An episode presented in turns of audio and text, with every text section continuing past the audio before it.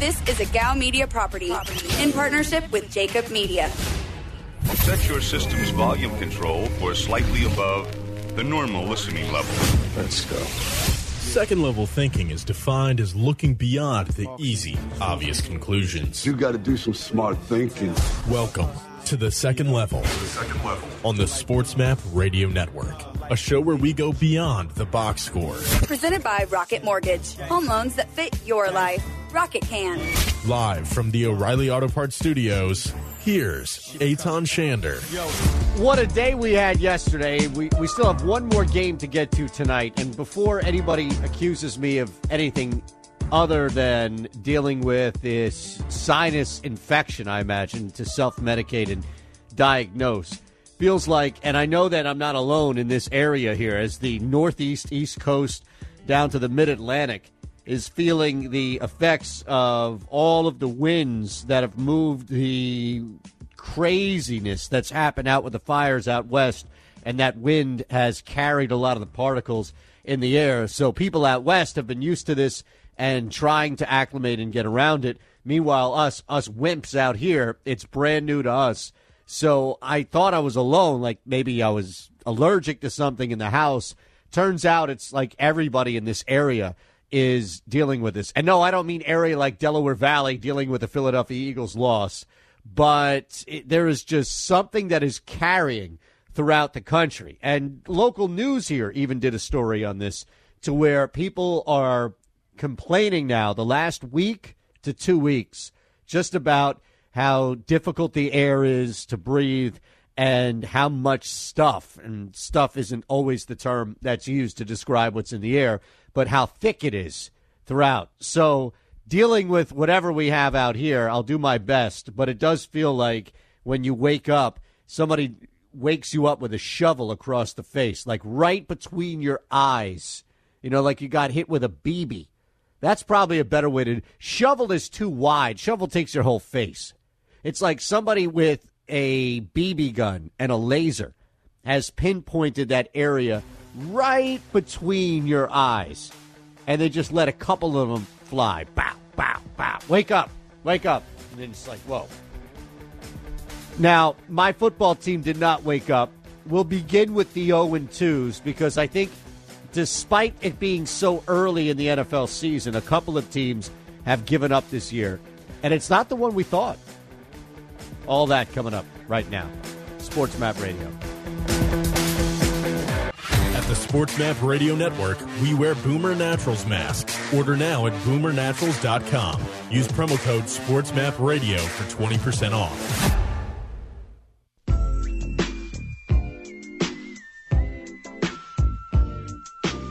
Scratching beneath the surface. It's the second level on the SportsMap Radio Network. Presented by Rocket Mortgage. From the O'Reilly Auto Parts Studios, here's Aton Shander.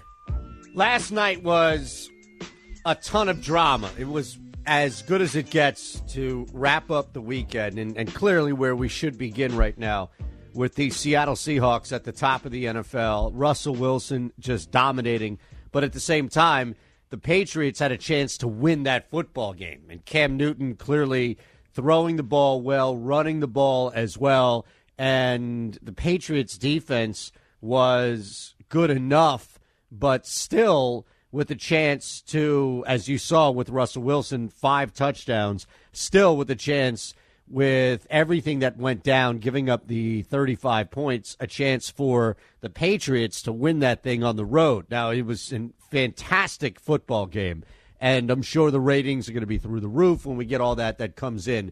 But it was for a couple of teams, maybe you want to throw in a one and one team, but for a couple of teams over the weekend, and now as we head into week three minus this game tonight, you pretty much know where your team is. You pretty much have a good idea of who your team is. And I don't necessarily think it's everybody so far in the National Football League, but if you look at, let's say, the Ravens and the Titans, more so, and, we'll get to that Chiefs Chargers game here because it, it was the one that was up in a lot of question the Friday before this weekend that, that we had our final show. But the Ravens, we know the Ravens are based off of these two weeks, they're not going to turn into a different football team. They're impossible to stop on offense, and their defense is playing really well despite going up against one bad team and one kind of okay team. And I think Houston is better than what 0 2 is. They happen to go up against the top two teams in the AFC to open up. They aren't that. That's one thing we definitely know about Houston is they're not number 3. When you look at well, okay, take Baltimore and Kansas City out, who's it's not Houston. Tennessee survives. That's what Tennessee is going to do all year. And Ryan Tannehill is not all of a sudden going to forget how to throw the football. He has worked himself in as long as you throw Russell Wilson and Aaron Rodgers in there as well, but he has worked himself, Tannehill, into the MVP discussion. NFL was awesome yesterday, and I say that watching my football team destroy itself, just completely destroy itself. But if you want to look at, before we really praise, and rightfully so, deep, I guess, dive into what happened last night and what this means for the Seattle Seahawks, who once again find themselves in a position to run away not only with the division, but separate themselves. And we'll see what happens tonight in Vegas with this Saints team. But the Packers, we knew were going to be there. Cardinals, I don't think people believe are going to be there when it's all said and done. Rams, mm, that Eagles team is bad. That Eagles team is really bad. They lost to Washington, and you thought maybe that was a fluke, but it was probably more a representation of just how bad the Eagles can be on any given day. Right now, there are a bunch of 0 and 2 teams, 11 teams right now without a win.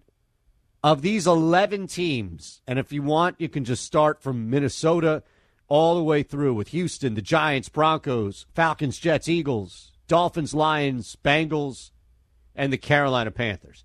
Now, injury, which is a major storyline that we'll touch at 11:40 this morning. But if you just want to look at the 0 2 teams who are really in trouble right now, like 0 2, your season is over. I'll argue that as bad as the Philadelphia Eagles looked, and as difficult as it was to watch Carson Wentz turn the football over, even Miles Sanders early on, as they got him back, turned the football over. Their defense has given up a ton of points so far. The Eagles are not a good football team, but they're not out of it. New York is out of it. Both New York teams are out of it. Le'Veon Bell, I mean, that Jets team, no Bell, that Jets team is a disgrace to football. They're not the worst team in the NFL, but they're not far off and you can make a pretty strong argument that they'll finish as one of the top two bottom feeders. The Giants lose Saquon Barkley, and what else you got? That's it. Your defense isn't going to stop anybody. Like, we know already that the Giants and the Jets are cooked, that the Giants and the Jets have no more life, and their season is over. Two weeks into it, their season is over.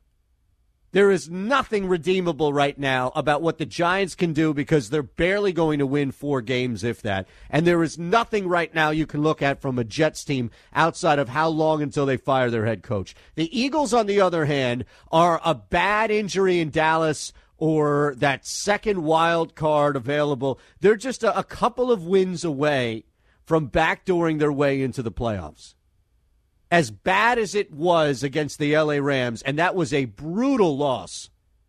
Carson Wentz single handedly lost a football game yesterday against the LA Rams. Do you have the booing, the piped in booing that they had from Veterans or from Veterans Stadium? This is where well, my mind is. I want to go probably, back. I think he wants to go play at Veterans Stadium. Yes, seriously. Trust me, they would have run his tail out of there at Veterans. He would have yeah, made it to the half at Veterans Stadium. I, I will give you a choice. Do you want the booing after a three and out, or do you want the booing after an interception? Well, was this the interception in the Rams' end zone? Yes. That negated what should have been a scoring drive, at least a field goal, if not a touchdown for the Eagles. Yes. That's the one I want, please. Wentz, too tall for Zach Ertz. And now fourth down, bring the punt team back on for the Eagles. No, that's a three now. John Sorry. Johnson out there with coverage. Oh no, that's fine. So that will set it up. That's the three and out. Now let's hear what happens when Carson Wentz again single-handedly derails his football team. In this game, Wentz off play action, looking for the end zone, and it's intercepted. Darious Williams with a diving pick in front of J.J. Arcega-Whiteside. A lot of crowd. It is a, a lot of fans of crowd. A lot of fans in the stands uh, yesterday, huh? It needs to be a little louder though, in order to for it to be truly realistic. Like I needed a, a couple of curse words in there, a little bleep action Yeah. in there, and it, it didn't feel. You know, maybe the Eagles would have come back and won that football game if they had the the all of the negative stuff that they're used to hearing. All of that as far as a catalyst. Hey, move your bleep bleep bleep, get win this damn game or something along those lines. That seemed as realistic as it sounds as far as just a bunch of people booing at Lincoln Financial Field in South Philadelphia. It's a little different as far as the specifics of what gets said. But if you look across the board right now, the Cincinnati Bengals, and there's breaking news regarding Christian McCaffrey, he's going to be sidelined a couple of weeks. So add it to the injury list across the NFL. Yeah. And again, Real- 20 minutes from now, we'll talk about that. Real quick, off subject, right? yes. How's my number two overall pick looking now? Well, it's not because of anything more than the number three overall pick is done for the year. like, I don't. Ex- do you anticipate Saquon Barkley playing anymore? No, no. That's it. So, But I mean, that's he- it's that's not like he was playing great. I'll give you that. the the problem with that is though is that's where I peaked this fantasy season With Ezekiel Elliott. was getting the number two overall pick because it has been all downhill for me since. Well, I'm I'm right now week two. I'm like the Eagles. I'm about, Yeah. get, about to get pounded for the second straight week. Same here. in our league. Same My here. I- goodness. I, o- I only need uh, I need Alex Kamara to do nothing tonight. Alvin. Alvin, sorry, Alex. I need And Alvin Theodore. Kamara. I need Alvin Kamara to do nothing tonight, and Drew Brees to throw up like sixty points. Never But- know. But Drew Brees can't use Kamara That's true. in order for me to win He'd have to use Emmanuel Sanders at this point. all game long. right. I got 34 and a half points from Cam Newton. It still didn't matter because I couldn't even get three points from Saquon Barkley. Not Yeah. even three points. I mean, that decimates you when you're number one pick. Think about this as you bring it up, but it's true. There That's are your so bell many cow. people. I'm sorry? That's your bell cow. Well, that's what I mean. Like there are so many people. If you took Saquon Barkley, you took him top three. There's no way, unless somebody's an idiot in a draft. There's no way he fell to four. So imagine that you as one, two, or three, most likely two or three. You took Saquon Barkley out there in your draft, thinking, all right, well, at the very least, I have one of the top running backs, top three running backs, and I can move with that. And then you have to wait because it's a snake draft. So you have to wait for this thing to come all the way back to you. And by that point, you've already seen the board depleted enough. Saquon Barkley only playing two games, and then on top of it, those two games not giving you squat is killing fantasy teams. I guarantee you, Ron, that 50% of fantasy leagues are seeing this decimation right now across the board because guys have invested. So look, think about it. McCaffrey is out for a couple of weeks. Saquon Barkley is most likely done for the season. So maybe if you look at it in hindsight we talked about this before the season even started where fantasy sports at least from the yearly st- stuff was down. And it looked like there was some interest that was down. Now some of it has to do with the pandemic and I understand that. But maybe there was this general belief that guys are going to get hurt and it's going to be really tough to count on people. And we've seen that so far. Christian McCaffrey, the latest.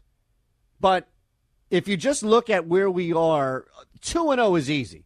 That's easy. You can get on here and run down the list of the Packers in the AFC. We know that the Chiefs and Ravens are legit. The Titans pick up right where they left off. The Bills were expected to do this. They were. Steelers have gone up against nobody and they've beat two teams. Although Denver did cover that football game minus Drew Lock at quarterback in which they most likely would have won outright. But last night aside, and last night was the real fireworks of the weekend and That's what happens in the NFL as you end on Sunday night, at least on the weekend, with a fantastic game. Tonight, it's not going to hold a candle to what we saw with the Patriots and the Seahawks, but we'll still get a good game, we hope. On the flip side, Detroit is done. Chicago is now 2 and 0, and that's a major difference. But Detroit, the only saving grace for Detroit right now, they're not going to make the playoffs. But the only saving grace for Detroit is we know about like 75% of their fate. Eagles, I think, and I hate to say it because they just haven't looked good at all, only because of who they've went up against. And their defense specifically has looked atrocious. But Houston and Philadelphia are way more alive than their record. The Philadelphia Eagles are way more alive because of that awful, putrid division in which they play in than their record. And the Houston Texans went up against two straight buzzsaws. And yeah, they went up against the top two teams in the AFC. Yes, and maybe in the NFL outside of Seattle right now Yeah, which is crazy because you look at how poor their defense played, especially yesterday against the Ravens. And, oh, all right, well, same old Texans. They give up crucial turnovers and all the other things that fall in line. But the reality is, is it's really tough to extract oh, who they are from those the reality losses. is I don't think they were going to win anyways. No, not regardless against of either of those I mean, teams. I mean, you're going against, against Mahomes, you're going against Lamar Jackson. There's a reason why these two are the last two MVPs. Yeah, they can be ten and six. The Texans could be ten and six this year, and those two losses would still Yeah. stay the same every time. Now Like, the don't care. Eagles and the Texans are the only like the Vikings see, the are Eagles. cooked. I mean, the the Texans could miss out on the playoffs because you there's some decent teams, and Jacksonville's showing up, which is kind of bizarre.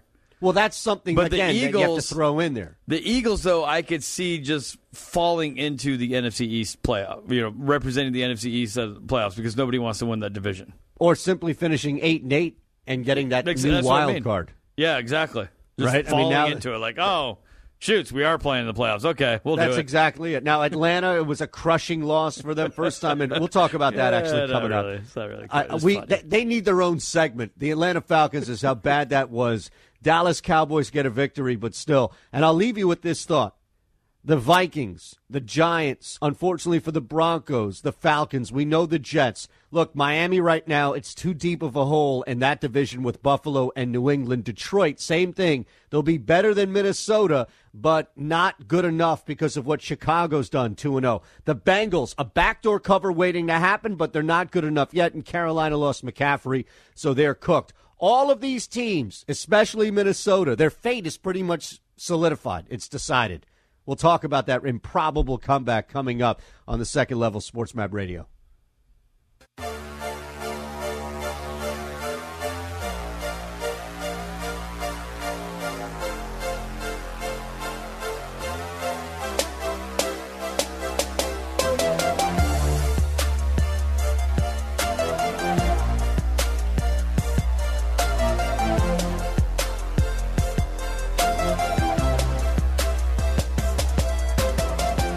Listening to the second level on the SportsMap Radio Network. Presented by Rocket Mortgage. Home loans that fit your life. Rocket can. From the O'Reilly Auto Parts Studios, with way more than the scores, here's Aton Shander. The big story that pops from the NFL, we'll, we'll talk about in 10 minutes and stretch and really be able to look at how this is going to impact the National Football League moving forward. There was one sports story out of the NFL this weekend because we don't have much time really to talk about stuff outside of the NFL that we must discuss. And now's probably the best time to do it. Russell Wilson, let's just look at what happened real quick last night. The New England Patriots are going to be a good football team this year. Cam Newton is working fine right now, adjusting fine with the New England Patriots. The defense is there, despite Stephon Gilmore giving up a touchdown for the first time, I think, in a long time. You still saw the New England Patriots travel all the way out west and put up one hell of a fight right down to the final play of the game in which Cam Newton was stopped on the goal line. With that said, Russell Wilson threw five touchdowns to five different people and was an absolute beast. Separated himself from everybody else out there on the field and continues to show how smart of a football player he is and how key that is to have somebody in that position that intelligent when you're going up against great coaches like Bill Belichick. There is no, with the reinvented, think about what they've done. It went from Russell Wilson being a game manager to handing the football off to beast mode and not really having much he can throw. Doug Baldwin throwing the football to. No knock on Dougie B, but it wasn't DK Metcalf. We know that. And John Schneider out there in Seattle has reinvented this offense.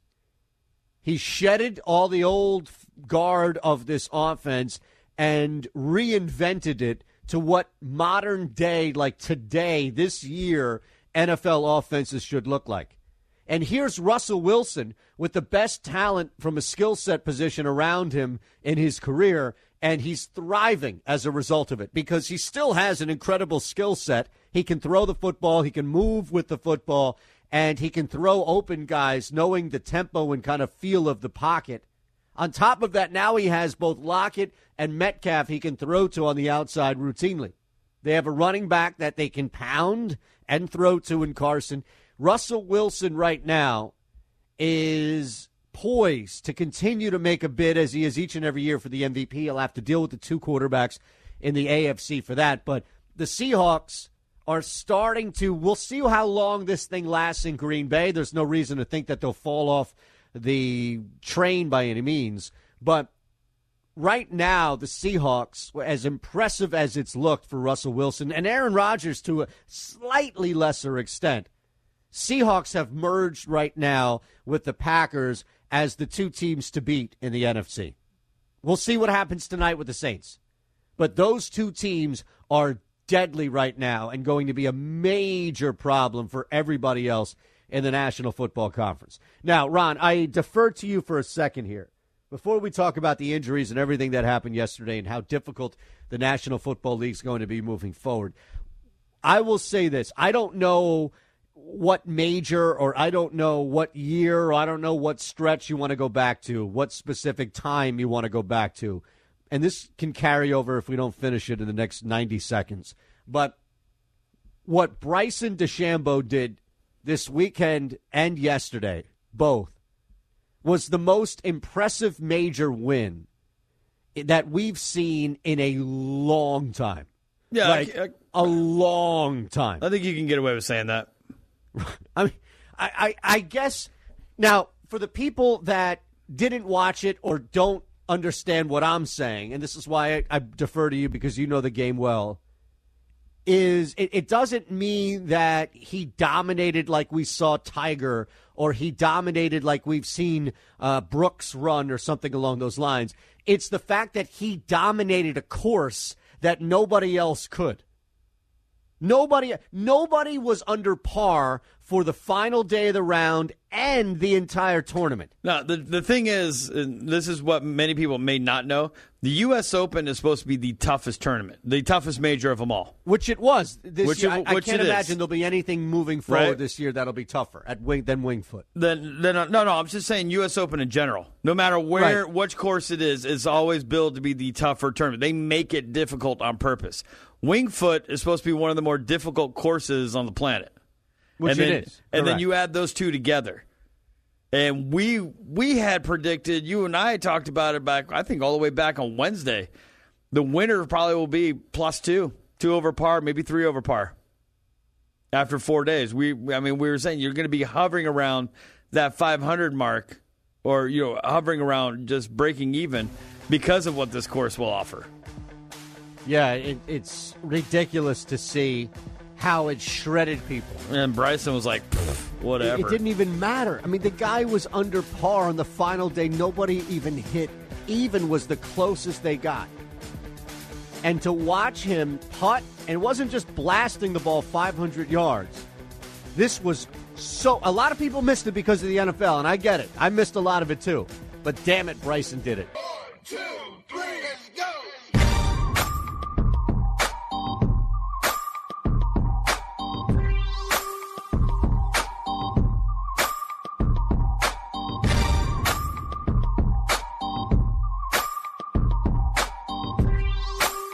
Dealing with the root of the issues. It's the second level on the SportsMap Radio Network. Presented by Rocket Mortgage. Live from the O'Reilly Auto Parts Studios, here's Aton Shander. Greg Zuerlein from 46 to win it for Dallas. Hold is down, kick is up, and it is good! Somehow, some way, the Cowboys have won it. Yeah, I, I don't even know what to say. That was the call on Fox right there. First time in five years that an onside kick was recovered. We also saw Andy Dalton make an appearance. What what is going on right now? The Dallas Cowboys down 20 to nothing at one point. The Dallas Cowboys with a ridiculous comeback that should not have happened. It simply should not have happened. There's no way the Atlanta Falcons should have given up that comeback on offense in which Dak Prescott and Ezekiel Elliott, and mainly Dak, who was very impressive, who threw the football a ton and for a lot of yardage and did not turn it over in the air. There's just no way your defense, led by a defensive minded head coach, should be that bad. Yet here are the Atlanta Falcons. And what's crazy is that if you look at the result of that football game, you can make the argument, two separate arguments for the same result. That's the, who the Atlanta Falcons are. They'll get close, but they'll never quite be there with that defense as bad as they are. Meanwhile, the Cowboys are always going to be in a football game. If you just give them a little bit, right? Just a little bit of leeway and some room to work with, knowing what they can do on offense, they're honestly, especially because you're not going to find a ton of teams that are going to be lights out here in the NFL, but mainly in that awful NFC East division and a couple of other teams that they'll take on this year in their schedule. You can look at it. They're going to be in football games. It's going to be tough to completely knock the Cowboys out because even if there is a bad start or a bad half, they have the talent. They know that you're going to go to Ezekiel Elliott, even if they're down 14 to 17 to 20 points.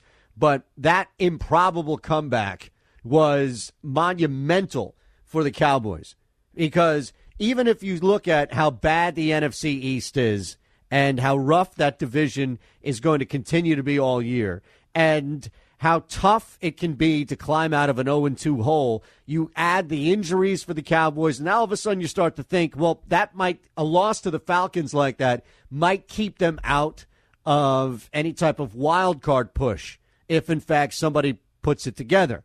And then you start to realize all of that is a fantasy because the NFC East could have had three teams yesterday fall to 0 2. The only team that was 1 and 1 now after losing to the Cardinals couldn't cover that 7-point spread, which was a gift if you listened because the Cardinals are rolling, was Washington. This is the worst division in the NFL. I want to say by a mile. But the Cowboys are going to take full advantage of it, and they're going to walk away with this division. Washington is going to come back. They are already coming back down to reality. The Giants don't have Saquon Barkley. Daniel Jones can't stay upright. That offensive line is horrific. And that's not even their biggest problem, which is their defense. The Eagles are 0 2 for a reason. The Eagles got beat up. Not beat, but beat up two straight weeks. So, yeah, Dallas is still the odds on favorite because New York is done, and the Eagles are going to take a lot right now. It's not just Cincinnati coming up in week three, it's going to take a lot to turn that thing around. Dallas, on the other hand, got really lucky. They were able to pull that thing out, the onside kick. How the heck do you not know if you're the Falcons? How are you not coached to the point at which you don't realize that you can grab the ball before it goes 10 yards. It's the kicking team that has to wait. And here, the Falcons, a mental mistake, and that's what happens. Bad teams make mental mistakes. And a lot of people, because most of the coverage was over at the time, a lot of people got to see that Dallas Cowboys comeback. And you know what's crazy about all of it is that Dallas Cowboys comeback, specifically the onside kick that they recover, and then going down, you heard the game winning kick as well just now. That totally covered up for two ridiculously bad decisions by Mike McCarthy. Horrible decisions to go for it on fourth down two times over in Falcons territory. This while you're down big points. And if in fact the Cowboys could not have pulled out that comeback, although they were live plus eight and a half for a lot of that first half. So hopefully, even if you took the, the Cowboys, let's say minus four, like I did, you were able to make up in that live action when they were plus eight and a half. But beyond the game and how that hit from the line standpoint, Mike McCarthy was going to be in big trouble in that press conference. Big trouble. A lot of people were waiting to ask Mike McCarthy, yo, dude, um, what happened? Why would you go for it on fourth down, not once, but twice in Falcons territory? Now it doesn't matter. Now that you see they pulled that sucker out, so McCarthy can look back and say, uh, sorry, time's up got the victory. We're only taking positive questions today on the victory. It's amazing, but the Cowboys are really a perfect representation of what the NFL is right now. The NFL is two things, and we know through two weeks pretty much what we're going to get year in and year out. The NFL has about three or four teams right now on the top, and three or four teams right now, probably a little more than four teams, but I'd say about three teams, three or four teams right now that are on the top and won't budge. The Baltimore Ravens, the Green Bay Packers, the Kansas City Chiefs, and the Seattle Seahawks are not going anywhere. Doesn't mean that any other team I did not mention isn't going to stay up there or win 10 games or be a force when it comes to making the playoffs, but we know right now that the NFL has four or five spots, and I left the spot open on purpose, but at the very least, we know those four teams, they ain't going anywhere. Aaron Rodgers would have to miss significant time, which is the second thing we'll talk about in the NFL in a second here, but Aaron Rodgers or Russell Wilson, these guys would have to go down. Assuming that every quarterback is healthy, you've got those four teams. Now, the best part about the parity that we're starting to see, and somebody's going to lose that's 2 and 0 next week, but you can be 2 and 0 right now and still not separate yourself from a 1 and 1 team or even an 0 and 2 team in your division depending on where you play. Now, it's all about the 1 and 1 squads, even the Raiders if they lose tonight or the Saints for that matter. The 1 and 1s are just jammed in there. And we just don't know yet. We'd like to think that there's a difference between the Patriots and the Jags, but we just don't know yet. That's the beauty of the NFL is it will start to reveal itself as we get a little deeper in the season. And we talked about the 0 and 2s at the start of the show. Outside of the Eagles and the Texans, you pretty much know what you have with these 0 and 2 teams. But we start to see it already play out, and it gives us a really good idea normally of what these teams are all about moving forward. Every now and again, you're going to get an upset, and it's going to be tough to cover a big spread. Those things don't change. Except everything this year is completely different, and it's because of injury. It's because there's no preseason. It's because even when there is a preseason, we see guys get banged up. The NFL right now, this week coming up, the next two or three weeks, the NFL will be incredibly difficult to predict. Incredibly difficult because of the injuries, because of the soft tissue injuries, because of the ankle injuries, because guys are now going to miss significant time. And nobody is safe. Look at the 49ers. The 49ers lost everybody. George Kittle didn't even play, and then they went out and proceeded to lose everybody, including Jimmy Garoppolo. It's tough. It's really Drew Lock out immediately with the shoulder injury. Christian McCaffrey lost time and now is out for a significant amount of time. We saw a bunch of people go down yesterday in the NFL, and that's not changing. That's not changing at all. You're going to see guys go in and out of this NFL season really fast. And unlike last year or the years prior to that, it's going to be guys, it's going to be big name. We're just going to see it. And it might be a quarterback that's out for three or four weeks. It might be Michael Thomas that's out a couple of weeks. It might be Christian McCaffrey. But there was no bigger individual storyline. Even Russell Wilson throwing five touchdowns or anything individual, there was nothing bigger than the likes of Nick Bosa, Saquon Barkley, Christian McCaffrey, Michael Thomas already. These guys out, going down, George Kittle before the game. This is a much bigger storyline than simply, well, your favorite team doesn't have its best tight end out there. We know that gambling via betting and fantasy, and those merge together all the time, but we know that it's such a big part of the conversation, especially during the week, like Tuesdays through Thursday until we get to Thursday night. It's a major part of the discussion.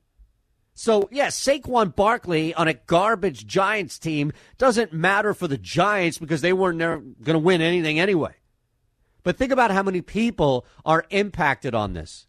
Think about it. It's not just you out there who drafted, like me, Saquon Barkley in the first round, but now you have all of this from a betting implication, not only yesterday, and credit the Giants because I don't know how the heck they covered that four and a half point spread. Took the Bears minus ten and a half the first time Barkley went down, and then Barkley's out for good. I'm thinking, oh, okay, well, they're up. There's no way the Giants are going to score. Zero points for the Bears in the second half. When the Bears don't make the playoffs, go back to that second half, and you know why. But Barkley, again, McCaffrey plays for one of the worst teams in the NFL right now. Teddy Bridgewater was awful. And the Carolina Panthers, although they're trying to create something new, they're not there, anywhere close to being there.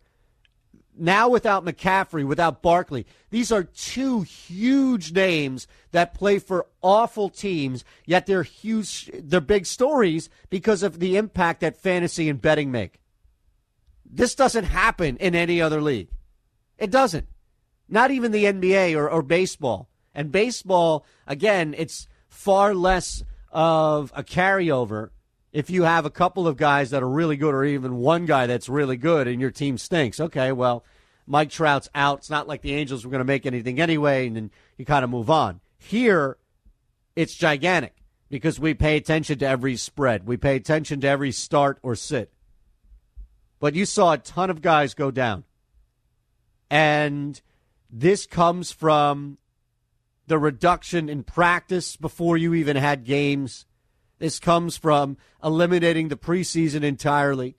This comes from limiting, pretty much trying to take away contact altogether. This was a huge discussion coming into the season about how guys would be impacted, and we've seen it already to where two weeks into the NFL, multiple guys, multiple names, big name players. Courtland Sutton left yesterday. That was huge for the Broncos. Davante Adams with the hamstring injury. It's all over the place. And it's not just bad teams losing a guy that it wouldn't matter anyway because they wouldn't win more than four anyway with McCaffrey or Barkley. This has a huge implication across the NFL from a content to betting to fantasy standpoint at Shander Show, twitch.tv slash Shander Show. No bigger storyline in the NFL right now than trying to keep up with all of the guys who went down and for how long. In fact, Ron's Chargers got a boost late simply because Tyrod Taylor couldn't go. We'll talk about that as we wrap the hour next.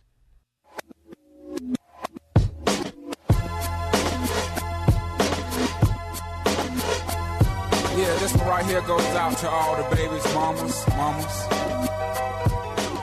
You're listening to The Second Level on the SportsMap Radio Network. Presented by Rocket Mortgage. Home loans that fit your life. Rocket can. From the O'Reilly Auto Parts Studios, with way more than the scores, here's Aton Shander. Didn't we tell you, Ron, you were the one giving us a lot of flack on Friday about the Chargers covering that football game. That's Yeah, all we nah, needed was to, for Chiefs them by to 10. cover. That's it. Chiefs by 10. And look at what happened. As soon as that thing went to overtime, you Yep. knew that eight and a half points was a lot. That's a lot, man. That is a lot of points. Yeah. But in all fairness, in all fairness, had Tyrod Taylor played, that would have been, I would have been right. Well, No, no, it's not well. I would have been right. okay, I, I even still though, it's not like the Chiefs came out and they were lighting up the no, scoreboard. but Why I don't that think change? The, I don't know if the Chargers would have moved the, the moved the ball as well as they did. And then what would no, have happened? No, Herbert was really good. And Herbert then what would have really happened good. is that the defense would have been on the field a lot longer than they need to be, and would have been tired, and Mahomes would have just been picking them picking them apart. Fair. I mean, Mahomes picks them apart anyways. But you don't think they would have run Ekeler as much as what I don't. I don't think they would have ran Ekeler. I think they would have been playing from behind, so they would have had to go to the air a little bit more. Hey, probably you know would have had a lot more three and outs. They covered the damn score. That's all I needed. I, they did. Eight and a half was a ton, but How did Vegas know Taylor was going to go down? Huh? They, they, you know what? Those things are built. Those skyscrapers are built with something, man. Can't just be on a whim that they're building No. these skyscrapers, right? How did they know? And that was And it was weird. humongous. It was weird. No one knows what really. I mean, the what bothered him. No one still does. Still knows. I mean, all it was said to us was chest pains that sent him to the hospital. Was he having a heart attack? Well, hopefully not. But I know. mean, it was enough that they had to pull Taylor, and here you go. The Justin Herbert era has begun. And it looks pretty good. Chargers aren't a bad football team, Ron. Your team's actually better than mine.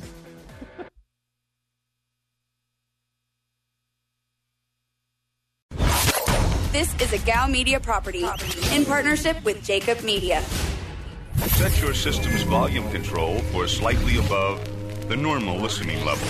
Let's go. Second level thinking is defined as looking beyond the easy, obvious conclusions. You got to do some smart thinking. Welcome to the second level.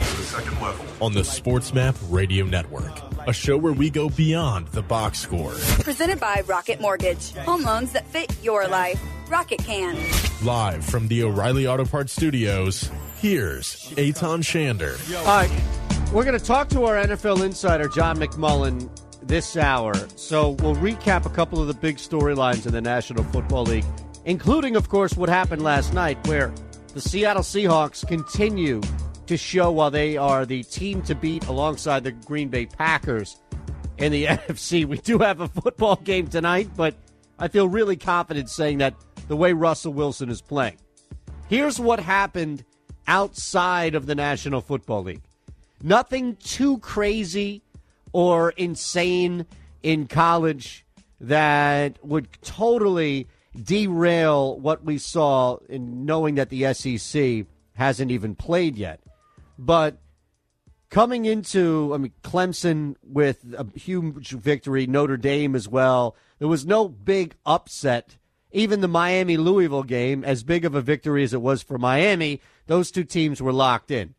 App State was the lone big upset in the top 25, and it wasn't much going on. So we await the SEC to return. We know the Big Ten down the line, but that's when things really start to ramp up. We're not there yet in college.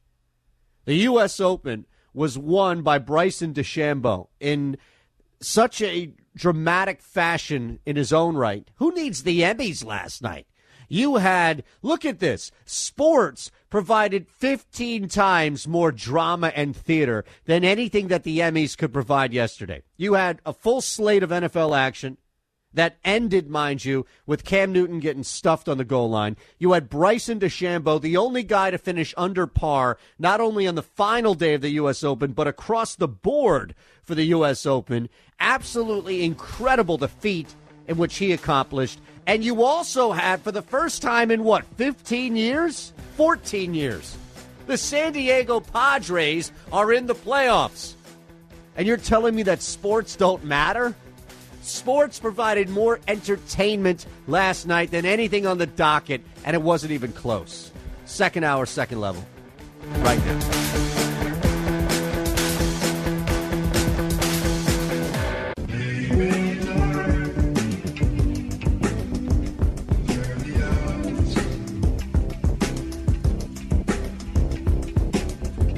Scratching beneath the surface. It's the second level on the Sports Map Radio Network. Presented by Rocket Mortgage. From the O'Reilly Auto Parts Studios, here's Aton Shander.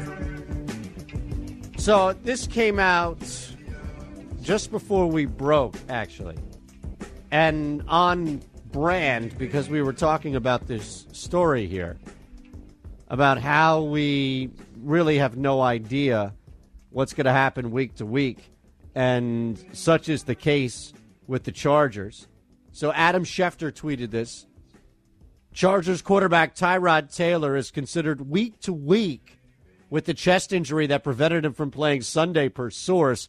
So Chargers unsure of who their quarterback will be Sunday against Carolina. And you, as a Chargers fan, Ron, jumped in and I think made the Uh, point. they're not unsure. They know exactly They- what's going on. yeah. This is just a determine and, and wait and see. You don't put the toothpaste back in the tube. It would take an injury for Justin Herbert, right? For Tyrod Taylor to get back there as the starter? Yeah. I mean, how in the world? Here's the thing Tyrod Taylor is not a bad quarterback. He's not a great quarterback, but he's not a bad quarterback. And if you know that you have a stopgap like Tyrod Taylor in there in order to get you to Justin Herbert, then maybe you thought you needed eight weeks or 10 weeks or 16 weeks before Herbert's ready. Justin Herbert played big man football. That was some pretty big boy football he played yesterday against the defending champions. No, that that's the thing. I mean, this one thing if he went out there and just got totally blown away, and we we probably still would have sat there and said, you know what, that's to be expected. I mean, you know, he didn't find out he was starting until the coin toss. You're going up against the Super Bowl chance, but he almost won that game. And in fact, I mean, he didn't do anything to lose it. Anthony Lynn not going for it in fourth and one in overtime is what lost the game. Yeah, You know, I- punting I- back to Mahomes, saying, "Oh, we're going to make Mahomes go go the distance to win it." Well, Mahomes is going to go the distance to win it. That's why he's, you know, the greatest quarterback on the uh, in the league right now. Well, yes, and, and I think that the takeaway for Herbert was he was also able to move on the ground. Dude, he and- knocked a linebacker out. Yeah, he looks NFL. like you can't go back to Tyrod Taylor You right now You can't. unless the plan is to lose football games. Yeah, I mean- unless you're wanting to take. Well, what are you taking for? Not You're a quarterback, you're- you know not that. taking for Trevor. You have your guy. Exactly right. So unless they feel like they could trade that pick, but even No, so- still, So, the best thing for him to do right now is get in there, take his licks. You know, he because he had a couple of rookie mistakes. I mean, he tried to force a ball, ended up being intercepted. He, you know, turned the wrong way on a on a goal line play that you know cost him the chance to get a touchdown late. yeah, but they were in that game because of him. They were, but you know, but you expect those rookie mistakes. That's why it's like, you know what, keep him out there now. Let him get all that stuff off, so that way next year rolls around and he's ready to go. Yeah, I got to be honest. This would be a terrible decision in the stretch of growth right now for the San Diego Chargers, or pardon me, L.A. Chargers. I've got San Diego Padres making the playoffs first time in 14 years on the mind. The Chargers to go back now to Tyrod Taylor. Herbert looked really good. He was the best rookie of the day yesterday. There was no first year player that played better than Justin Herbert. And that guy's going to give his team a chance. Look, the defense, look at the difference, right? And I'll appeal to you as well because you watch this team on a weekly basis, Ron. But also, we all got to see on Thursday night what a difference at the quarterback position can make, even if you're lowly at the bottom Cincinnati.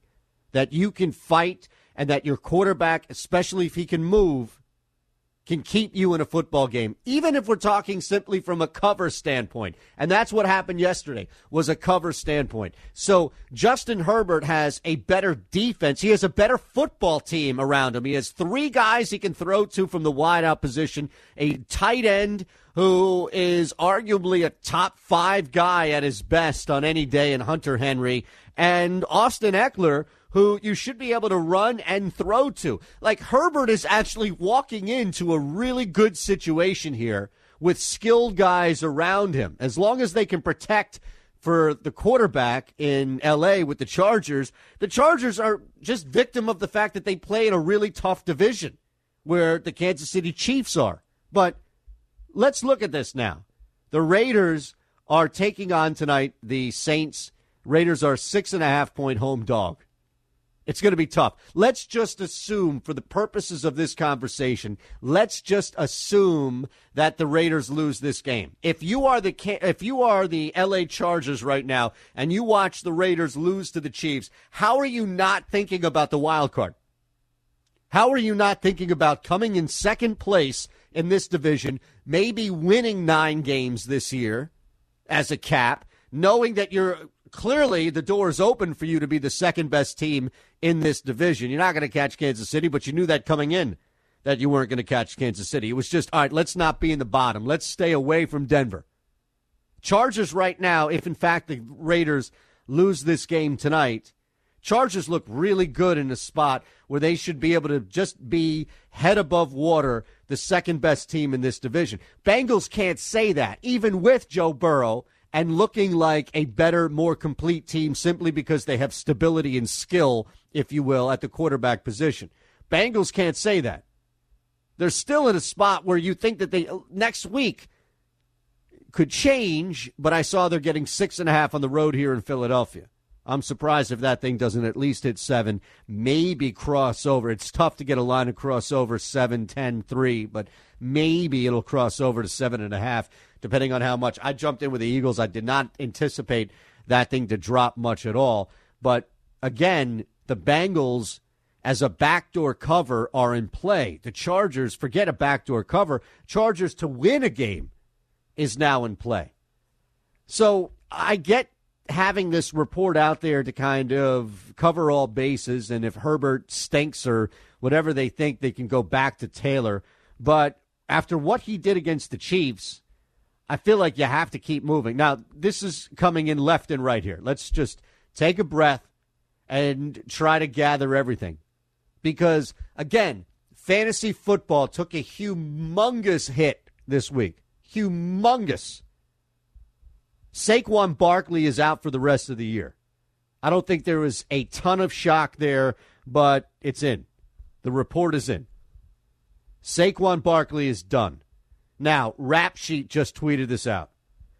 Christian McCaffrey's out four to six weeks, so at least four, probably five weeks with that, with a high ankle sprain following his MRI.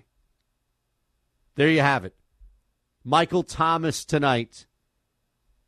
You have Saquon Barkley for the year. You have Christian McCaffrey for the next month plus out. And this is not simply, well, just chalk it up to injury. This actually is why you'll find some teams still in it, even though they shouldn't be in it. Now, I don't think that the Minnesota Vikings are talented enough to beat anybody, so that's not going to help them if, in fact, you see that in their division, a big injury or so. Davante Adams getting hurt in Green Bay is not going to open up any door for Minnesota. Minnesota is god awful. They're just a terrible football team. But you also can see why one key injury or somebody missing four to six weeks or somebody just being done because they get hurt this early in the season without finding really much consistency or stability before you get out there, knowing that there isn't even any preseason. Humongous here. Major hit for the fantasy and betting world, which fuels a lot of what we do in the NFL, mind you. But that is gigantic. And now, as we await, especially word in San Francisco, just to see how bad that is. I can tell you this right here. The Eagles are down. I just see this here from Jeff Skversky in Philadelphia. Isaac Seumalo, starting guard, is out. He'll miss some time and go on the short term IR. Eagles offensive line, again, it's another guy down. So if you look at offensive linemen, if you look at skill guys, if you look at a running back on a really bad team to the best wide receiver in football, it's like a walking, it's a minefield. Forget time bomb. It's a minefield right now, and you just never know where you're going to step. You really never know who the next guy is going to be, and it's much worse now because there's zero preparation for it. Yes, we've had injuries before. Saquon Barkley's not the first big name to tear his ACL week two. It's not like this is the first time this has ever happened before. What it is, is a glaring representation of how the NFL forced everything back in immediately as much as they could, knowing that they had to deal with COVID and this ridiculously unique offseason. But A lot of going, a lot of injuries are going to continue. And if it's Deebo Samuel tweeting about the turf, or people tweeting condolences to the Giants, the U.S. women's national team tweeting out something to Saquon Barkley, whoever's tweeting, whoever's talking about it, it's definitely a problem.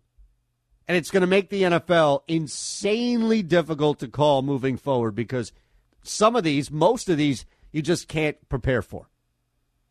You can't go into a game expecting the Carolina Panthers to cover something and then lose Barkley, or pardon me, McCaffrey. Can't do that with Saquon Barkley.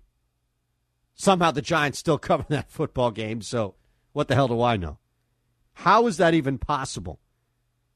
Now that's one I, I just I don't get. How is that even possible?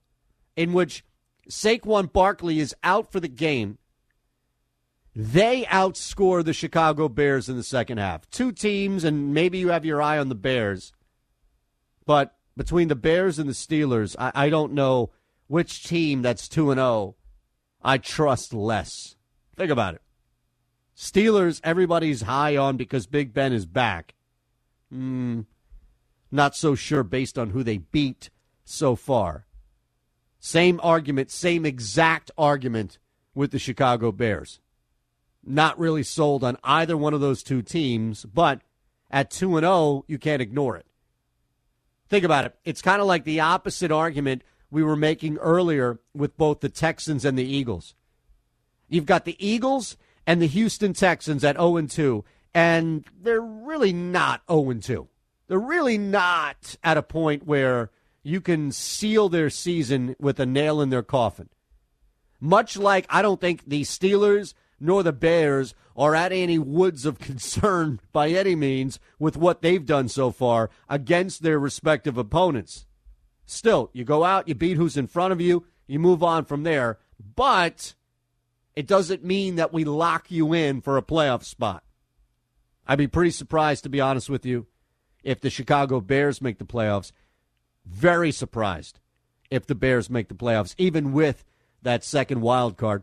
Second wild card's going to help the Steelers because the Browns ain't doing anything and the Bengals are just not good enough. Fake news John McMullen, our NFL Insider, 1240 Eastern. Busy final 35 minutes here on the second level Sports Map Radio. So, can I ask you a question? Fake news with Ron. With all the fake news out there, Don't believe those lies. it's on Shander to give it to you straight. Three stories, but only one is fake. It's true. I know it's a weird thought, but it's true. Can Shander spot the fraud? Here's Ron Colbert. All right, you might be without the assistance today, huh? Yeah, it looks like John McMullen is ducking us because the Eagles head coach is talking right now. And like I said right before you came back on air, what's he got to say? I'm telling you, man, there's nothing that Doug Pederson is going to say today that's going to do anything at all to shed light on what happened. The Eagles are just bad. They're really bad. Carson Wentz. Carson Wentz lost a football game. When's the last time you've seen your quarterback for the Chargers single handedly lose a football game? Probably last year with Philip Rivers.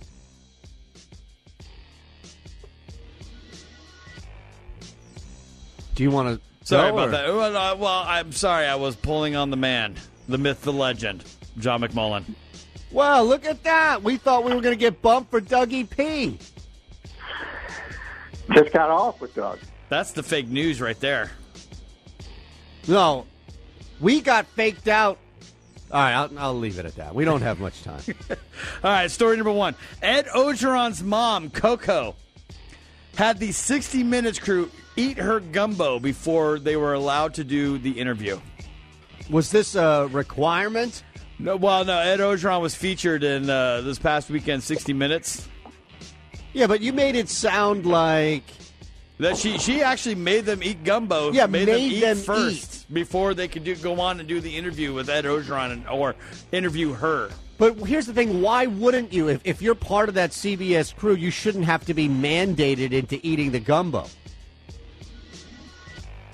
Man, right? I, I guess believe not. the gumbo, part from just being LSU and and and Louisiana. Louisiana, yeah. So I'm believing sort of the gumbo stuff. that she Well, forced we'll she forced the crew to eat her gumbo. and Said before we do this interview, you guys all got to sit down and eat my gumbo. Ah, I think. Sounds man. like a very Louisiana thing to do. I will say that. Just kind of uh, goes along with the storyline too with Ed Orgeron and all the characters in there, right? Yeah, but the big thing here is that they made them eat the gumbo. There was definitely an interview with him. Yeah. Right. Well, that's got to be the change. I don't know what is made. I don't think she was going to put them in prison or hold them hostage. That's what I'm no, saying. she Like, may did they have to sign an NDA No, or something? may- like, what you the never hell? know. You never know. You got to sign. You got to sign a, wa- a gumbo waiver, like a COVID Right, waiver. right. I mean, what is going on here? They they forced them to do it. Uh, it was uh, waterboarding. It was gumbo boarding. Sometimes I think we go into these things too deeply. We think Ron is an evil genius. Uh, you're right. We do give him too much credit at So I'm times. like a I, I do agree. is what you're saying. All right, let's let's hit story two. Story number two: Floridians have now turned to using alligators to smuggle drugs across state lines.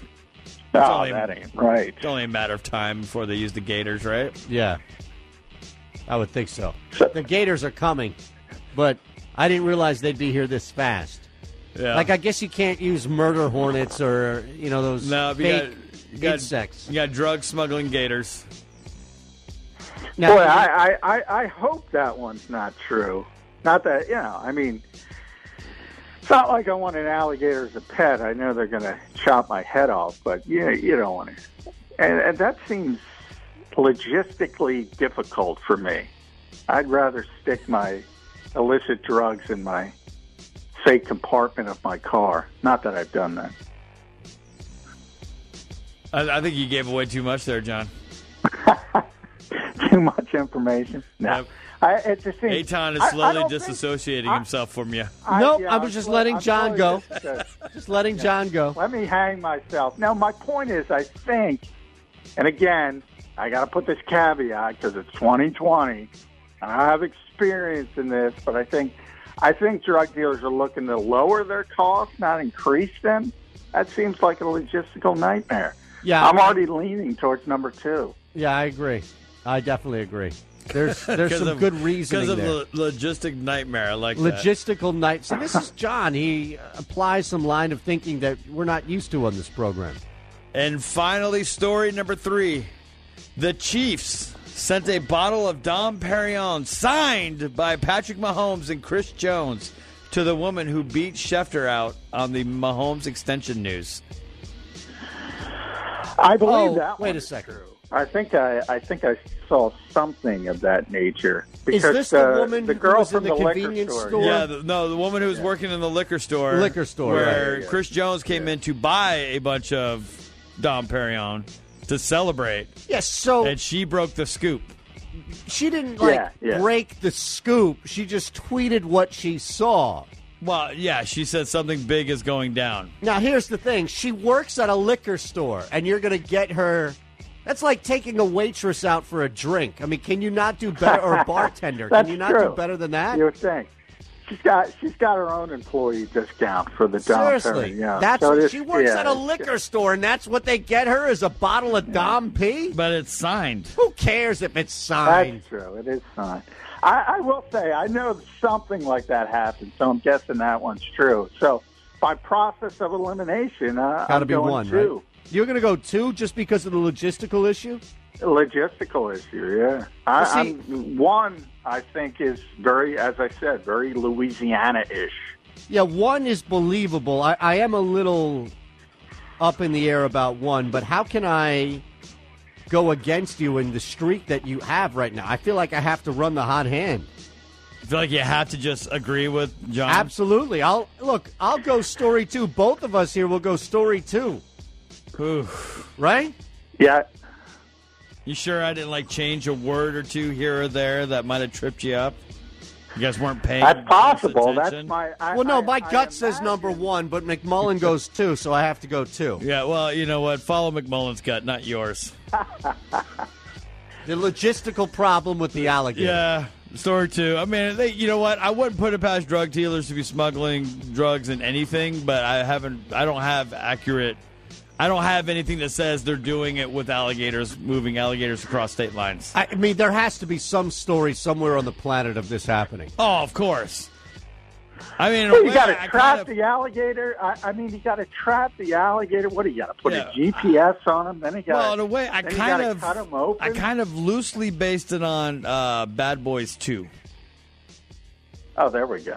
as they as they Yeah, were, yeah, they yeah, were I smuggling drugs in coffins and in dead bodies. You, you, you, drug smugglers are trying to avoid work. That's why I went number two. You think it'd be too much work to try to get a alligator to cough up whatever is needed? Oh, Yes. Because training work. an alligator is impossible. So once you have one trained, you know you got to keep going back and using that same one again. and, and then you know he's going to get uh, he's going to get that rep. So you're you're you're over. You're done. Your business is done. It's amazing to watch, isn't it? John McMullen, masterful through another rendition of fake news. Hopefully, people are out there learning, picking up the technique to just poke holes through anything that comes out that might be remotely shady or fake. All right, we got a big conversation coming up with John regarding week two in the NFL, all these injuries next.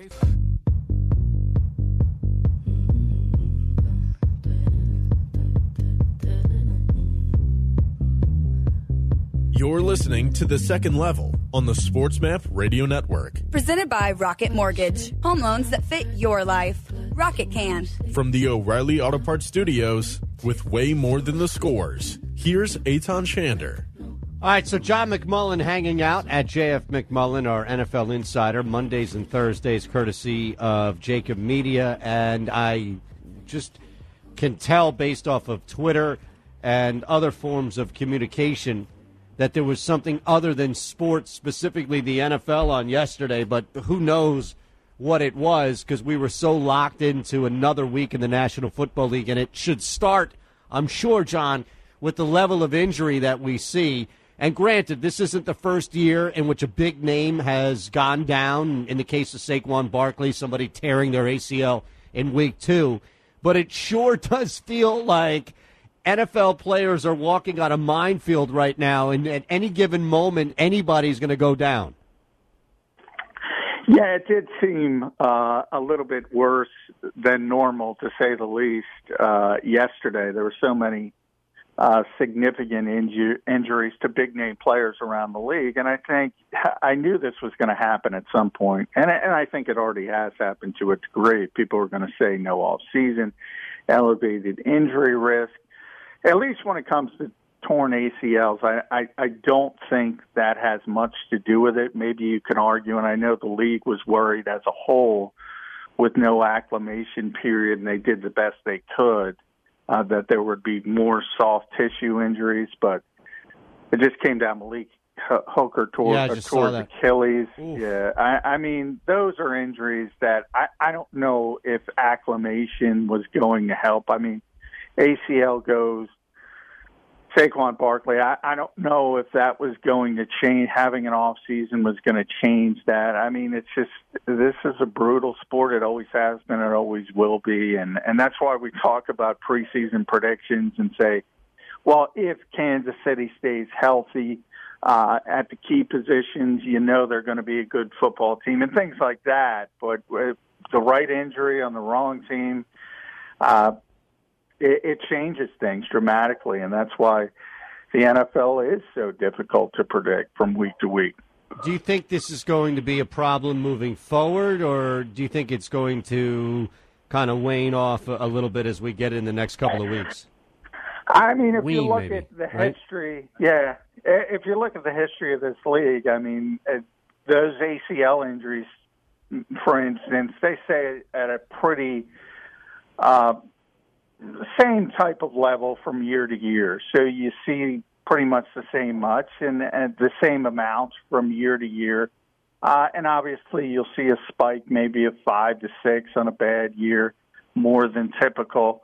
Uh, but I do think when it comes to injuries like that, again, it's it's sort of luck of the draw. And I always bring up Zach Ertz because he told me this last year. The injury rate in this league is 100%, and if you play it long enough, you're going to get hurt. Simple as that. just a matter of how dangerous, how devastating that particular injury is. But ultimately, if you play long enough, your card is coming up and you're going to get hurt. Yeah, and, and that's been a, big problem for fantasy betting, which is a huge element of this game. It's not just, oh, well, Christian McCaffrey and Saquon Barkley play on really bad football teams. It has to do with a lot of how the NFL generates its money and conversation around its sport. And and I don't think anybody else goes through this where two guys, and we'll use them as an example, John, two guys in McCaffrey and Barkley, who clearly from a team standpoint are on squads that aren't doing anything this year, but are humongous losses to the conversation where I don't know if you'd find this in any other sport. No, I- and and and it is, and, and that type of situation, it doesn't. I, I mean, first of all, the injury rate isn't the same, uh, and and the fact that you do have, um, in a lot of ways, that's what makes this sport so interesting. In the fact that, okay, now you have to go in different directions. And you mentioned, yeah, the Giants and the Panthers aren't expected to be contenders and, and now they have to figure out ways to move forward with what is the centerpieces of their offense. I mean, typically you don't see this in other sports, and if you do see it, it might be a, a, week or so, or ten days or two weeks, and and now you got to completely morph in season. And, and try to do different things. In a lot of ways, it, it, it makes it more interesting, but certainly that's not what you want to hear uh, if you're a Giants fan or a Panthers fan. Who's the worst team right now in the NFL? Boy, I, I mean, I, I think the Jets are in that conversation, but that was expected. I, I think over the first two weeks, I think the worst team in professional football is the Minnesota Vikings, and I think that surprises everyone. Uh, veteran coach, uh, a lot of veteran talent on both sides of the football, and you know, I, I, I talked about this a lot, and and this was going to be a, a giant sort of stress test. This whole COVID environment for organizations, and there are certain organizations that are failing miserably. And I think it starts with Minnesota.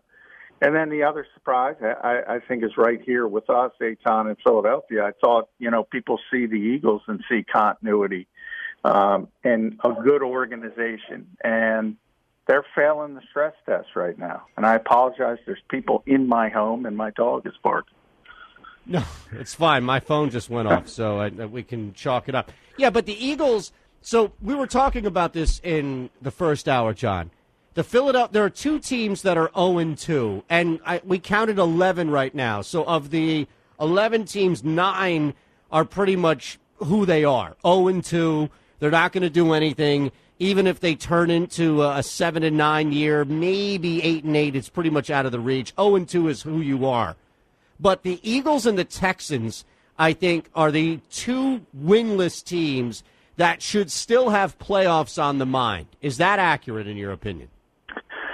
Uh, yeah, I, I, I agree. More so for the Eagles because bad division, uh, and and uh, we'll see about the Texans. It's happened to them in the past, but I think Tennessee, for instance, is is a really good team, uh, and so I think from that standpoint, going to be difficult to win the division. I think you know the Colts played well yesterday, but they were playing the Vikings, who were are a disaster. So you don't know how much that means, and plus they suffered significant injuries. Not only Malik Hooker, Parris Campbell, uh, and a couple other injuries as well. So I think that's going to hurt them moving forward. And remember, there's the extra playoff team as well. So there is at least a chance for these 0 and 2 teams to have a, a little bit more hope because you do have that extra team.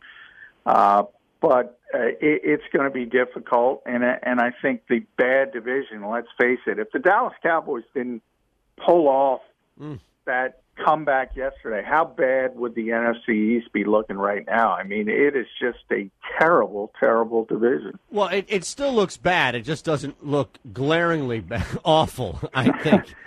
First time in five years a team pulls off an onside kick and it happens to complete a comeback.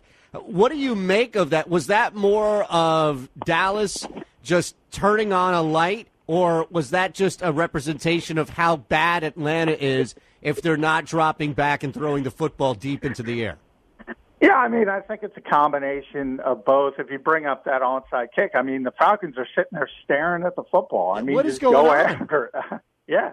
Uh, so I, I mean, yeah, I, that at, a certain point, it's just a lack of execution. Everybody's going to go back to the Super Bowl and remember that collapse, and and and because it's the same head coach, so you put that into the equation as well with game managing skills, with with that kind of lead. I think at some point that's fair as well. But yeah, I mean, if you're going to come back from that kind of deficit, obviously uh, the team that loses probably has more to do with it than the team that wins. Uh, in, in the modern NFL, I mean, people can score points. Um, so maybe that aspect isn't that surprising, but again, get on the onside kick and, and the game's over. So um, it's got to be a, a, a almost a complete collapse, and that's what it was for the Falcons. Is Ryan Tannehill the MVP? I mean, come on, Russell Wilson threw five touchdowns last Yeah. night. Aaron Rodgers is on fire. Lamar Jackson wins again. Even Patrick Mahomes is alive as the Chiefs get that victory in overtime. Yeah, I mean, I, I, I think Ryan is is you know saved his career obviously in Tennessee and has done some wonderful. Yeah, he's done some wonderful things, but I, I don't think he belongs in the conversation with those guys. And the opposite end of that um, COVID nineteen spectrum of, of stress test, I think it's it's really comforting to have a quarterback like Aaron Rodgers that can run things at the line of scrimmage. Russell Wilson, I put in that same category and they're just so confident in their ability. I think at, the end of the day, if you can default to a guy like that or guys like that, you're in a good spot. And this year, even more so, you're in a good spot any year, but even more so this year because you don't have to worry about prepping guys up at the most important position. They know what to do. They know how to handle it. They're not going to lose their heads. And boy, that's that's more than a comfortable pair of slippers. That's exactly what you needed in this season more than any other. John McMullen at JF McMullen on Twitter, NFL Insider, courtesy of JAKIB Media, Mondays and Thursdays. All right, my friend, last one for you here. Who's going to be the first head coach? Is Matt Patricia going to be the first guy out this year? Well, I was wondering if Dan Quinn would make it to next week after How is he? collapse. Yeah, but he's still here. Like he should have been fired Yeah. last year. Yeah, so I, Doug I mean, not going anywhere. Now, the, the, the, you know, you bring up Patricia. He's a good one because his team can't stand him. So that adds to it as well. I mean, I, I talked to Darius. I mean, his team can't stand him. Uh, so, I, yeah, I, he would be in the conversation. Uh, like I said, you know, it's interesting. We just talked about the Vikings. Zimmer got an extension. Otherwise, Right. he would be on the hot seat. Um, uh, there's obviously a number. Adam Gase, you got to throw. I mean, Adam Gase should have been fired. Brutal. He he shouldn't. Yeah, I, I mean, he should be in that conversation, and and his team hates him as well. So, I, I would say those two. Uh, and for whatever reason, it seems like. And and by the way, I never advocate firing coaches during the season. It does no good. You might as well wait to the end of the season. That seems to be the Falcons' thinking with Dan Quinn. But yeah, I would say Matt Patricia, Adam Gase more than any other because their own locker rooms don't like them, and th- and that puts like an extra point of emphasis on the fact that they shouldn't be there. Awesome stuff, John. Appreciate it, man. It was a crazy week. We're thankful to have you on every Monday to break everything down. Real quick, any chance the Raiders pull this one out? Yeah, I mean, so you know, it'd be nice uh, to have fans, and it, it just continues to be. It just has shifted the landscape so dramatically. The fact that there's no home field advantages, but uh, it's going to be difficult. I, I mean, the Saints are as explosive as as ever, but you know, Michael Thomas isn't going to be there. They're hoping he gets back. Uh, so it's difficult. Uh, I, I would say they're not ready to take that step yet. Uh, but this is a crazy season. I, I would still say they're not quite ready to make that kind of signature win. Awesome, John. Thank you, sir. We'll chat Thursday. All right, thanks, Eytan. That's our NFL insider, John McMullen. We wrap the hour next on the second level.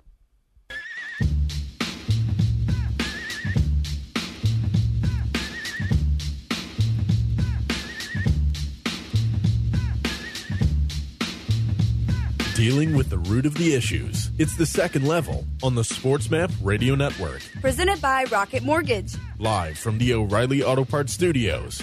Here's Eytan Shander. Well, it, it would be fitting for today's show that one for the road would be another injury, right?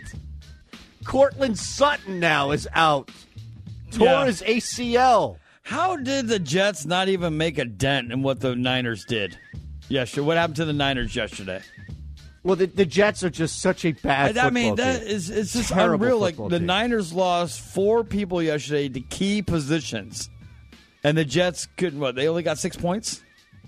Yeah, That's. I mean, they are such a bad football team, though. Gase needs to be fired today. Well, he should have been fired before the season starts. Do you ever just think of Adam Gase in the sense? Uh, did you ever see that taco meme, or the taco gif of him?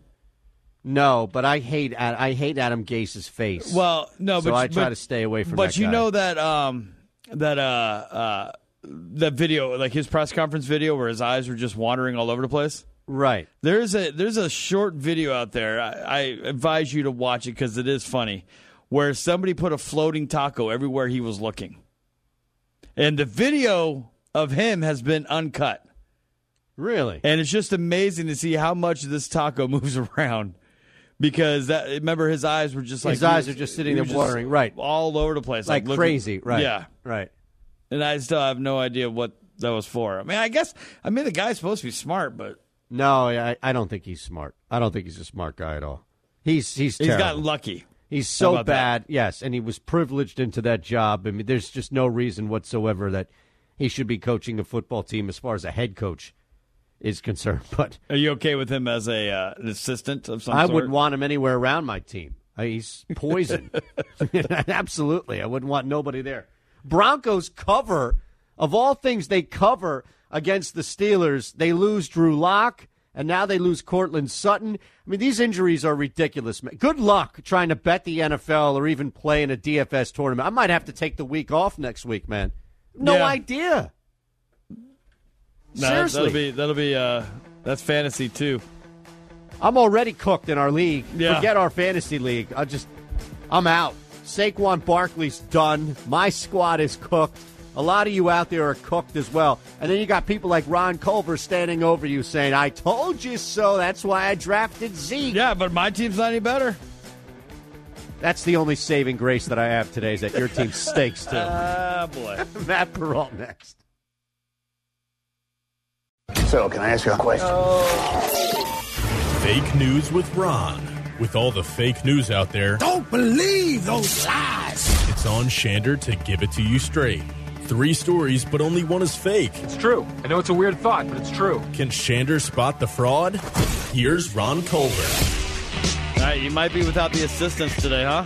Yeah, it looks like John McMullen is ducking us because the Eagles head coach is talking right now. Like I said right before he came back on air, what's he got to say? I'm telling you, man, there's nothing that Doug Pederson is going to say today that's going to do anything at all to shed light on what happened. The Eagles are just bad. They're really bad. Carson Wentz. Carson Wentz lost a football game. When's the last time you've seen your quarterback for the Chargers single handedly lose a football game? Probably last year with Philip Rivers.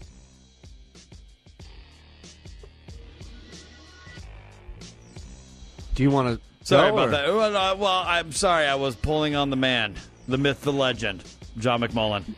Wow, look at that. We thought we were going to get bumped for Dougie P. Just got off with Doug. That's the fake news right there.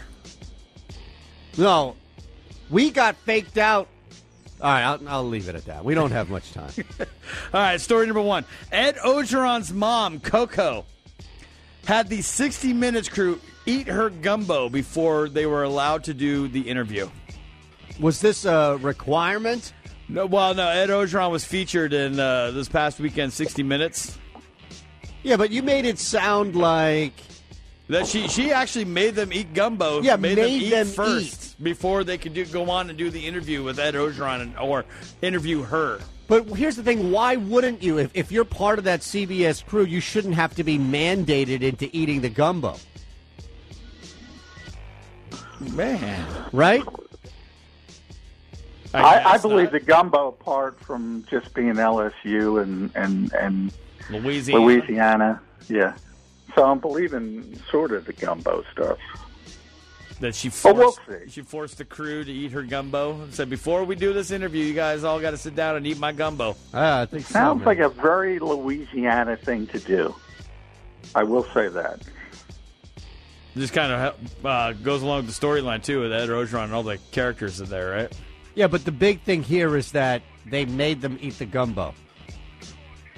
There was definitely an interview with him. Yeah. Right. Well, that's got to be the change. I don't know what is made. I don't think she was going to put them in prison or hold them hostage. That's what I'm no, saying. she Like, may did they have to sign an NDA No, or something? may- like, what you the never hell? know. You never know. You got to sign. You got to sign a, wa- a gumbo waiver, like a COVID Right, waiver. right. I mean, what is going on here? They they forced them to do it. Uh, it was uh, waterboarding. It was gumbo boarding. Sometimes I think we go into these things too deeply. We think Ron is an evil genius. Uh, you're right. We do give him too much credit at I'm times. like a I, I do agree. is what you're saying. All right, let's let's hit story two. Story number two: Floridians have now turned to using alligators to smuggle drugs across state lines. Oh, only- that ain't right. It's only a matter of time before they use the gators, right? Yeah, I would think so. The Gators are coming, but I didn't realize they'd be here this fast. Yeah. Like, I guess you can't use murder hornets or you know those no, but you fake got, you got insects. You got drug smuggling gators. Now, Boy, I, I, I, I hope that one's not true. Not that you know. I mean, it's not like I want an alligator as a pet. I know they're going to chop my head off, but you you don't want to. And, and that seems logistically difficult for me. I'd rather stick my illicit drugs in my safe compartment of my car. Not that I've done that. I, I think you gave away too much there, John. Too much information. No, Yep. I, it just seems. Eytan is I- I slowly disassociating I- himself from you. I- Nope, yeah, I was just letting I'm John go. Just uh, letting John go. Let me hang myself. Now, my point is, I think, and again, I got to put this caveat because it's 2020. and I have experience in this, but I think, I think drug dealers are looking to lower their costs, not increase them. That seems like a logistical nightmare. Yeah, I'm already leaning towards number two. Yeah, I agree. I definitely agree. There's there's 'Cause some of- good reasoning because of there. lo- logistic nightmare. I like that. Logistical night. So this is John. He applies some line of thinking that we're not used to on this program. And finally, story number three: the Chiefs sent a bottle of Dom Perignon, signed by Patrick Mahomes and Chris Jones, to the woman who beat Schefter out on the Mahomes extension news. I believe Oh, that. wait a second. I think I, I think I saw something of that nature. Is Because this the woman the who girl was in from the liquor convenience store? store? Yeah, the, no, the woman who was working in the liquor store, Liquor store, where right, yeah. Chris Jones came in to buy a bunch of Dom Perignon to celebrate, Yes. So and she broke the scoop. she didn't like Yeah, yeah. break the scoop. She just tweeted what she saw. Well, yeah, she said something big is going down. Now here's the thing: she works at a liquor store, and you're going to get her. That's like taking a waitress out for a drink. I mean, can you not do better, or a bartender? That's can you not true. do better than that? You would think. She's got she's got her own employee discount for the Dom Seriously, Perignon. Yeah, that's So what she works yeah, at a liquor store, and that's what they get her is a bottle of Dom P. But it's signed. Who cares if it's signed? That's true. It is signed. I, I will say I know something like that happened, so I'm guessing that one's true. So by process of elimination, uh, Got I'm to be going one, two. right? You're going to go two just because of the logistical issue. logistical issue. Yeah, I, Well, see- I'm, one I think is very, as I said, very Louisiana-ish. Yeah, one is believable. I, I am a little up in the air about one, but how can I go against you in the streak that you have right now? I feel like I have to run the hot hand. I feel like you have to just agree with John. Absolutely. I'll look. I'll go story two. Both of us here will go story two. Ooh.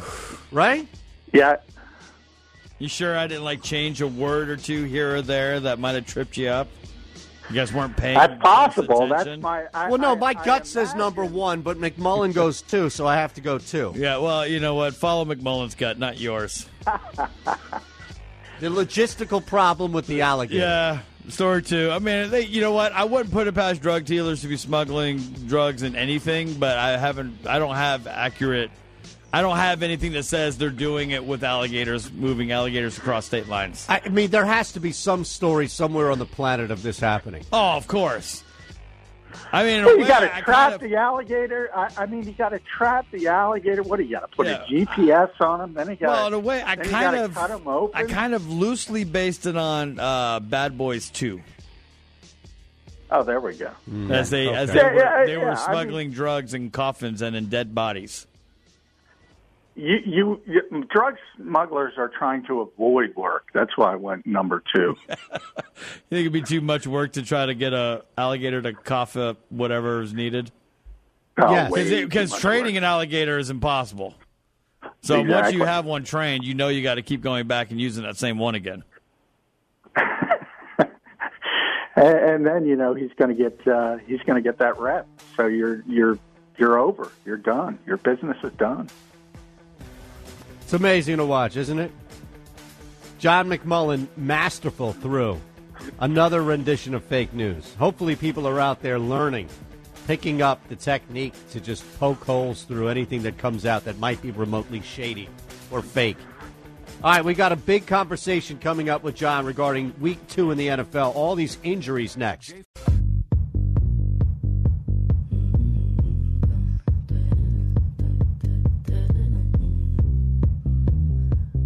You're listening to The Second Level on the SportsMap Radio Network. Presented by Rocket Mortgage. Home loans that fit your life. Rocket can. From the O'Reilly Auto Parts Studios, with way more than the scores, here's Eytan Shander. All right, so John McMullen hanging out at JF McMullen, our NFL insider, Mondays and Thursdays, courtesy of JAKIB Media. And I just can tell based off of Twitter and other forms of communication that there was something other than sports, specifically the NFL, on yesterday. But who knows what it was because we were so locked into another week in the National Football League. And it should start, I'm sure, John, with the level of injury that we see. And granted, this isn't the first year in which a big name has gone down. In the case of Saquon Barkley, somebody tearing their ACL in week two. But it sure does feel like NFL players are walking on a minefield right now, and at any given moment, anybody's going to go down. Yeah, it did seem uh, a little bit worse than normal, to say the least. Uh, yesterday, there were so many uh, significant inju- injuries to big name players around the league, and I think I knew this was going to happen at some point, and and I think it already has happened to a degree. People are going to say no off season, elevated injury risk. At least when it comes to torn ACLs, I, I, I don't think that has much to do with it. Maybe you can argue, and I know the league was worried as a whole with no acclimation period, and they did the best they could, uh, that there would be more soft tissue injuries, but it just came down Malik H- Hooker toward, Yeah, uh, just saw towards that. Achilles. Oof. Yeah, I, I mean, those are injuries that I, I don't know if acclimation was going to help. I mean, ACL goes. Saquon Barkley, I, I don't know if that was going to change. Having an off season was going to change that. I mean, it's just this is a brutal sport. It always has been. It always will be, and and that's why we talk about preseason predictions and say, well, if Kansas City stays healthy uh, at the key positions, you know they're going to be a good football team and things like that. But with the right injury on the wrong team, uh, it, it changes things dramatically, and that's why the NFL is so difficult to predict from week to week. Do you think this is going to be a problem moving forward, or do you think it's going to kind of wane off a, little bit as we get in the next couple of weeks? I mean, if We, you look maybe, at the right? history, yeah, if you look at the history of this league, I mean, uh, those ACL injuries, for instance, they say at a pretty uh, same type of level from year to year. So you see pretty much the same much and, and the same amounts from year to year. Uh, and obviously, you'll see a spike, maybe a five to six on a bad year, more than typical. Uh, but I do think when it comes to injuries like that, again, it's it's sort of luck of the draw. And I always bring up Zach Ertz because he told me this last year. The injury rate in this league is 100%, and if you play it long enough, you're going to get hurt. Simple as that. Just a matter of how dangerous, how devastating that particular injury is. But ultimately, if you play long enough, your card is coming up and you're going to get hurt. Yeah, and, and that's been a, a big problem for fantasy betting, which is a huge element of this game. It's not just, oh, well, Christian McCaffrey and Saquon Barkley play on really bad football teams. It has to do with a lot of how the NFL generates its money and conversation around its sport. And, and I don't think anybody else goes through this where two guys, and we'll use them as an example, John, two guys in McCaffrey and Barkley – who clearly, from a team standpoint, are on squads that aren't doing anything this year, but are humongous losses to the conversation. Where I don't know if you'd find this yeah. in any other sport. No, and and and it is, and, and that type of situation, it doesn't. I, I mean, first of all, the injury rate isn't the same, uh, and and the fact that you do have, um, in a lot of ways, that's what makes this sport so interesting in the fact that okay, now you have to go in different directions. And you mentioned, yeah, the Giants and the Panthers aren't expected to be contenders, and now they have to figure out ways to move forward with what is the centerpieces of their offense. I mean, typically you don't see this in other sports, and if you do see it, it might be a, a week or so, or ten days or two weeks, and and now you got to completely morph in season and, and try to do different things. In a lot of ways, it, it, it makes it more interesting, but certainly that's not what you want to hear uh, if you're a Giants fan or a Panthers fan. Who's the worst team right now in the NFL? Boy, I, I mean, I, I think the Jets are in that conversation, but that was expected. I, I think over the first two weeks, I think the worst team in professional football is the Minnesota Vikings, and I think that surprises everyone. Uh, veteran coach, uh, a lot of veteran talent on both sides of the football. And, you know, I, I, I talked about this a lot, and, and this was going to be a, a giant sort of stress test, this whole COVID environment for organizations. And there are certain organizations that are failing miserably.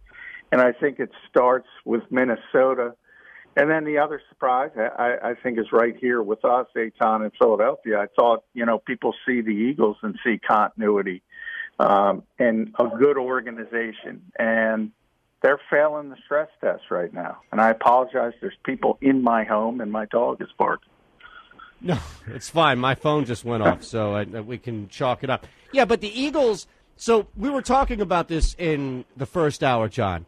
The Philadelphia, there are two teams that are 0 2, and I, we counted 11 right now. So of the 11 teams, nine are pretty much who they are 0 2.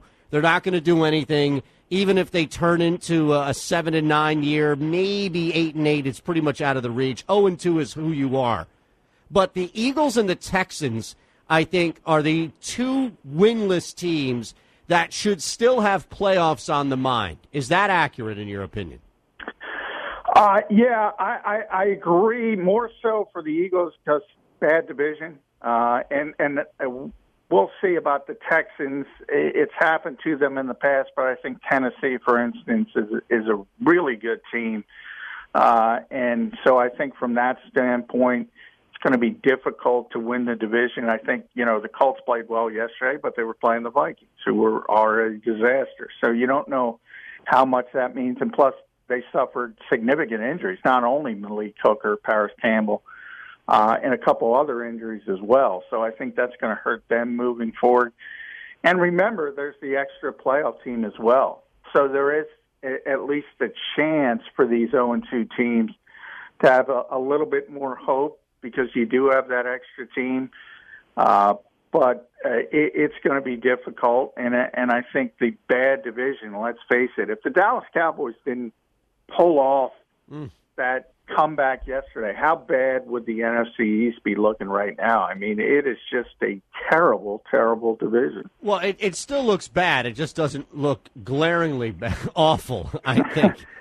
First time in five years a team pulls off an onside kick, and it happens to complete a comeback. What do you make of that? Was that more of Dallas just turning on a light, or was that just a representation of how bad Atlanta is if they're not dropping back and throwing the football deep into the air? Yeah, I mean, I think it's a combination of both. If you bring up that onside kick, I mean, the Falcons are sitting there staring at the football. I mean, What is just going go on? after. yeah. Uh, so I, I mean, yeah, I, that at, at a certain point, it's just a lack of execution. Everybody's going to go back to the Super Bowl and remember that collapse, and and and because it's the same head coach, so you put that into the equation as well with game managing skills, with with that kind of lead. I think at some point that's fair as well, but. Yeah, I mean, if you're going to come back from that kind of deficit, obviously, uh, the team that loses probably has more to do with it than the team that wins. Uh, in, the modern NFL, I mean, people can score points. Um, so maybe that aspect isn't that surprising, but again, get on the onside kick and, and the game's over. So um, it's got to be a, a, a almost a complete collapse, and that's what it was for the Falcons. Is Ryan Tannehill the MVP? I mean, come on. Russell Wilson threw five touchdowns last Yeah. night. Aaron Rodgers is on fire. Lamar Jackson wins again. Even Patrick Mahomes is alive as the Chiefs get that victory in overtime. Yeah, I mean, I, I, I think Ryan is is you know saved his career obviously in Tennessee and has done some wonderful. Yeah, he's done some wonderful things, but I, I don't think he belongs in the conversation with those guys. And the opposite end of that um, COVID nineteen spectrum of, of stress test, I think it's it's really comforting to have a quarterback like Aaron Rodgers that can run things at the line of scrimmage. Russell Wilson, I put in that same category and they're just so confident in their ability. I think at, the end of the day, if you can default to a guy like that or guys like that, you're in a good spot And this year, even more so. You're in a good spot any year, but even more so this year because you don't have to worry about prepping guys up at the most important position. They know what to do, they know how to handle it. They're not going to lose their heads. And boy, that's that's more than a comfortable pair of slippers. That's exactly what you needed in this season more than any other. John McMullen at JF McMullen on Twitter, NFL Insider, courtesy of JAKIB Media, Mondays and Thursdays. All right, my friend, last one for you here. Who's going to be the first head coach?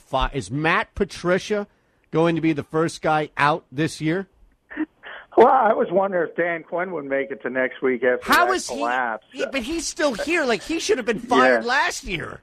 Yeah, so I, Doug I mean, Marrone's not going anywhere. Now, the, the, the, you know, you bring up Patricia. He's a good one because his team can't stand him. So that adds to it as well. I mean, I, I talked to Darius. I mean, his team can't stand him. Uh, so, I, yeah, I, he would be in the conversation. Uh, like I said, you know, it's interesting. We just talked about the Vikings. Zimmer got an extension. Otherwise, Right. he would be on the hot seat. Um, uh, there's obviously a number. Adam Gase, you got to throw. I mean, Adam Gase should have been fired. Brutal. He he shouldn't. Yeah, I, I mean, he should be in that conversation, and and his team hates him as well. So, I, I would say those two. Uh, and for whatever reason, it seems like. And and by the way, I never advocate firing coaches during the season. It does no good. You might as well wait to the end of the season. That seems to be the Falcons' thinking with Dan Quinn. But yeah, I would say Matt Patricia, Adam Gase more than any other because their own locker rooms don't like them, and th- and that puts like an extra point of emphasis on the fact that they shouldn't be there. Awesome stuff, John. Appreciate it, man. It was a crazy week. We're thankful to have you on every Monday to break everything down. Real quick, any chance the Raiders pull this one out? Yeah, I mean, so you know, it'd be nice uh, to have fans, and it, it just continues to be. It just has shifted the landscape so dramatically. The fact that there's no home field advantages, but Uh, it's going to be difficult. I, I mean, the Saints are as explosive as as ever, but you know, Michael Thomas isn't going to be there. They're hoping he gets back. Uh, so it's difficult. Uh, I, I would say they're not ready to take that step yet. Uh, but this is a crazy season. I, I would still say they're not quite ready to make that kind of signature win. Awesome, John. Thank you, sir. We'll chat Thursday. All right. Thanks, Eytan. That's our NFL insider, John McMullen. We wrap the hour next on the second level.